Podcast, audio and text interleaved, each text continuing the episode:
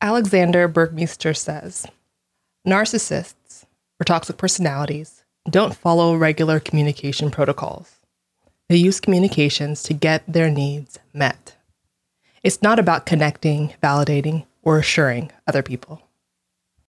It took me a while, it took me about three years to find, figure out that a predatory church will literally weaponize anything just for their benefit. Uh, I've seen it done throughout my entire time that I was a member of my church, which was Watermark Church in Dallas. Um, the leaders would weaponize peace, weaponize forgiveness, weaponize um, reconciliation, weaponize unity, just anything, and just twist scripture just in order to get what they want out of me, or try to guilt me into feeling bad about myself for, you know, raising an issue, a really prevalent issue. And now it worked, you know, that worked throughout the three years that I was there. But, you know, you might fool me for three years, but man, on that three and a half mark, uh, you know, I got it eventually. So, progress. You know what they say. Fool me once, strike one. But fool me twice, strike three. Hello, I'm Uche. Welcome back to my channel and my Lessons from a Predatory Church series. And if you haven't been here before, this series is all about spiritual abuse, how to heal from it, how to identify it, how to protect yourself and your family members from this ridiculous trauma. Okay. So um, today we're going to talk about how um, the leadership of a church can rep- weaponize things like a reconciliation.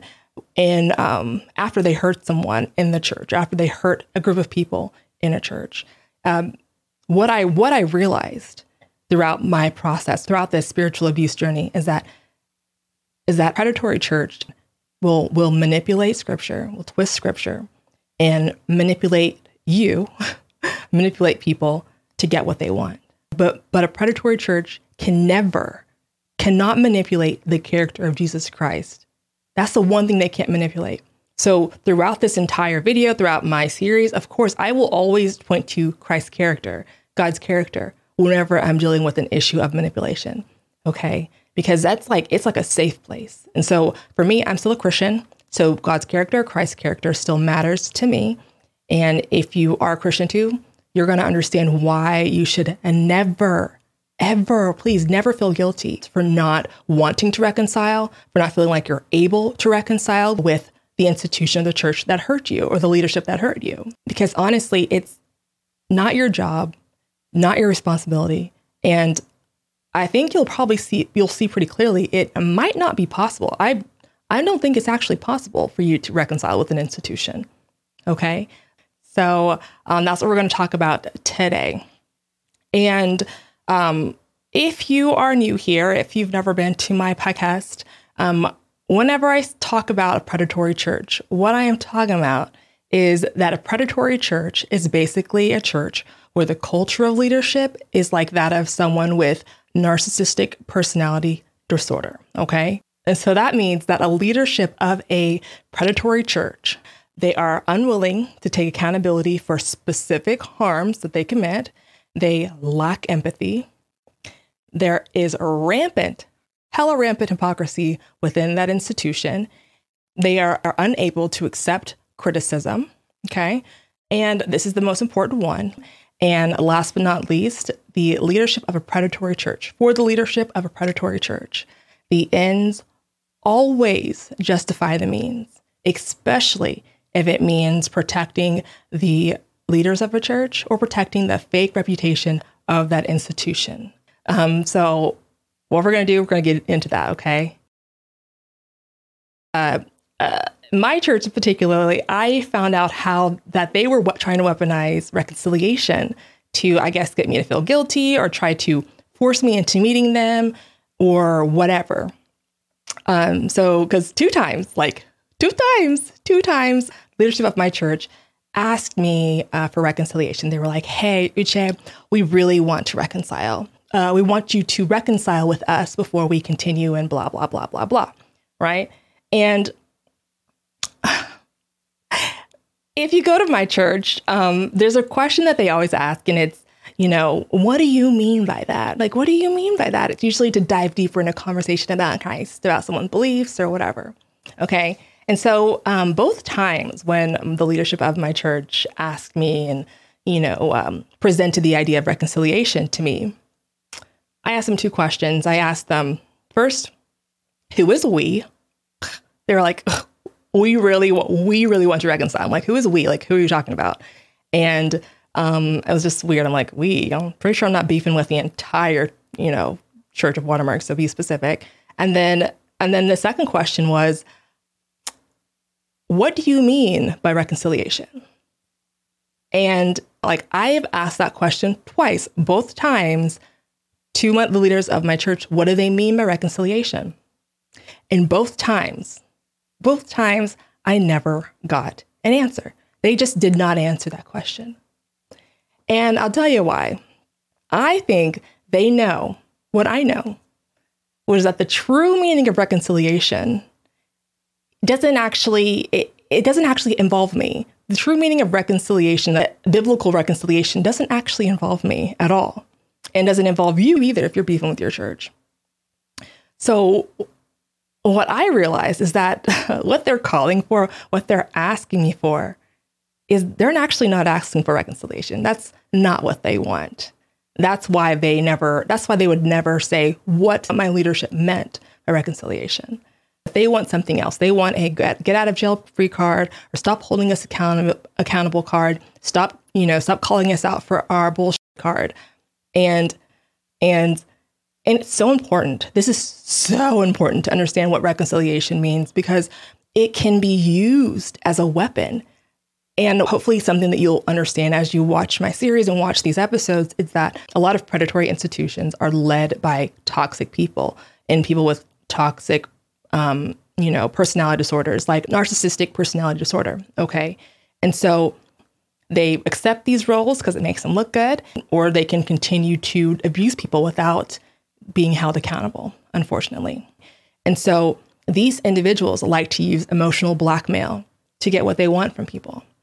And emotional blackmail is basically utilizing fear, obligation, or guilt to manipulate someone, um, to el- elicit a response from someone that benefits the institution or the individual and not the victim or the survivor or the target of that abuse. Okay. And so it is not an accident that um, when faced with, you know, uh, what's it called? leadership issues and abuse and all the stuff, that church will call for unity and forgiveness and reconciliation and peace. It's like, it's because they're weaponizing it, and they'll call for this as they're actively doing nothing to facilitate or to, to build that reconciliation, trust, unity, peace. Literally do nothing and still call for it. I'm like, yeah, do you call for unity in your marriage and continue cheating on your wife? No. So quit it. Reconciliation actually has a meaning, and it has a beautiful example, right? And you know, let's get the biggest example, of course, in the entire Bible, right? That is, you know, in order for God to reconcile human beings back to himself, God, all-powerful, amazing, perfect, you know, everything entity, powerful entity, you know, sacrificed his only son in order to reconcile human, in order to reconcile human beings, us, me, back to himself. And if you're a Christian like me and you've gone to church probably once or twice, you've heard this said over and over again. This was done, this reconciliation was done, this act of sacrifice was done while we were still sinners. I've heard it, while we were still sinners, while we, we were still sinners, over and over again, while we were still sinners, that reconciliation, that sacrifice happened. Okay? So that is example number one of what reconciliation looked like. So what does that tell you? For me, while I was struggling, I was like, all right, so what does reconciliation mean? The biggest, the biggest and most clear example is a powerful entity sacrificing something without the permission, the acknowledgement, the um, the participation of of other individuals or other group of individuals in order to rec- to achieve reconciliation. So that tells me that the powerful entity needs to sacrifice something in order to achieve reconciliation. That's God's example. Well, let's do one better, okay? Let's go with Christ's example, okay? So Christ did a lot of, you know, storytelling. He told a lot of par- parables. And one of, the, one of the big ones is, of course, the prodigal son, parable of the prodigal son. So the prodigal son, right? The dad um, was a great dad. And one of the sons was like, you know, super bougie and super like selfish or whatever. And so he went off and did his own thing and got really, you know, you know, um, spent all his money and basically spent himself into the poorhouse to where he came back to his dad's house, like all poor and, um, you know, destitute, just hoping that at least maybe his dad will accept him back as like, you know, a servant or something. But the dad was like, the, the dad was like, um, no, I'm going to sacrifice my pride. I'm going to sacrifice the, you know, the anger that I really should feel like you're entitled to feel. I'm going to sacrifice that in order to accept you back into my household so we can be reconciled. You are my son again. We are back, back into the fold, back into the family, you know, right? And this, while that's, kid, the son had already spent all the money, already insulted his dad, already, you know, did what he does, did what he did out in public.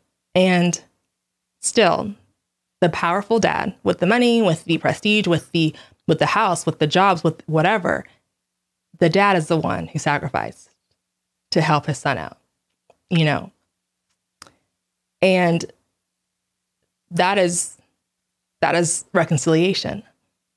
So whenever we, so no, whenever you're looking at the example of reconciliation and wondering what it means, and, you know, you get faced with that ask, and while you're in the thick of it, while you're probably being bombarded with, um, you know, fear, obligation, and guilt from a lot of people, a lot of angles, either members of the church, the leadership, um, pastors, whatever, in a sermon, whatever, that could be happening to you. You need to understand what it means so that, so you know what's being asked of you is actually not your responsibility. You are not the powerful entity. You're not the one with the power, with the influence to, to sacrifice something. And what I, what I, you know, what came to my mind um, both times that my, um, my church asked me for reconciliation or pretended like that's what they wanted from me. And they invoke, ev- ev- invoked that, that word to me. All I could think was, I'm like, okay, well, you're the powerful multi-million dollar like church with hella jobs and hella influence. And um, you're the one who's able to reach thousands, tens of thousands of people each Sunday um, to actually be able to speak against racism. And you're not doing that. And then you're trying to pull me into this reconciliation com- conversation with me. My issue was like, what are you going to ask of me? I have nothing. I'm one person. I've not, I have nothing to give, no money, no jobs, no influence, nothing. Like, what could you possibly ask from me while I'm doing the hard work of trying to heal from the betrayal that I've seen at my church? And so luckily for me, I'm really glad that I didn't just look to them offering that word and, you know, manipulatively offering that word without an explanation about what their actually, what their goal was.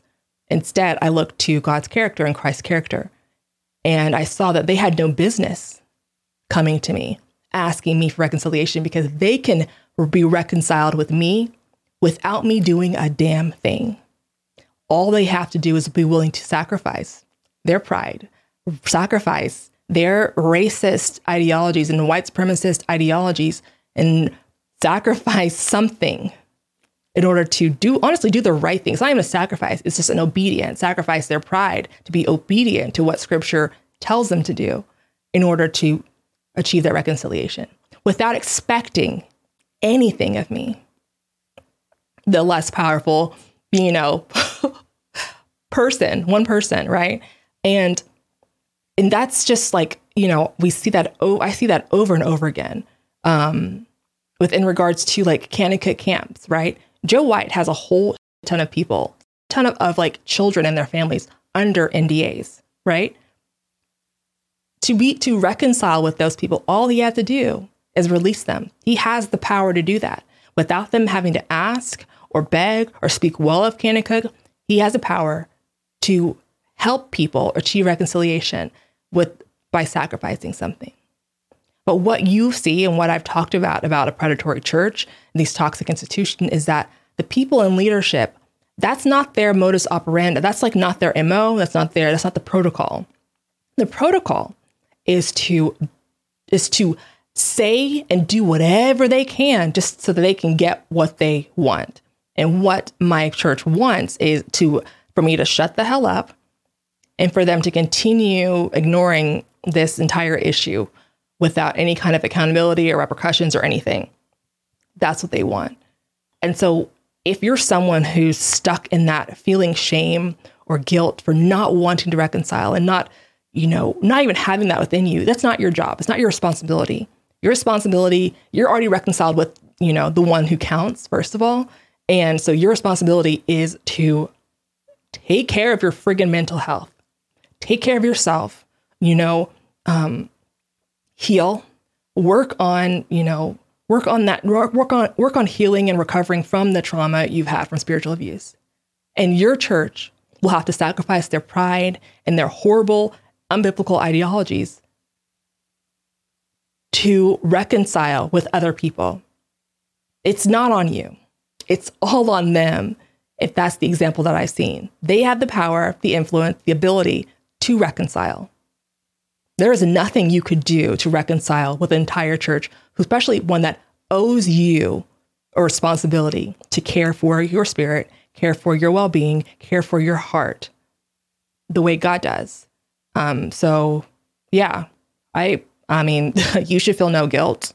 The next time someone asks you, I need to reconcile, tell them they need to read the Bible before they give stupid, dumb advice. But say it really nicely. Just like say it really nicely. You can say it kinder than I did. Like tell them, shut the fuck up. You don't know what the hell you're talking about. Um, I don't owe them jack. They can reconcile without me. So those are the kind of words you can use. Okay. Yeah. I'm not your mother. I can't tell you how to talk to somebody. Um, take care of you. Take care of you. God cares about you. And you cannot reconcile with a thousands of people in leadership. That's that's ridiculous.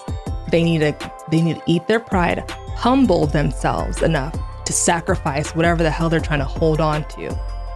They have no business calling for you to sacrifice anything else, especially after they've betrayed and hurt you. They have no business. That's all I'm gonna say. Okay, okay. So that's all I have for you today. Hopefully this helped. I think it's kind of shorter, but um, yeah, I hope this helps. If you have any, you know, questions, comments, concerns.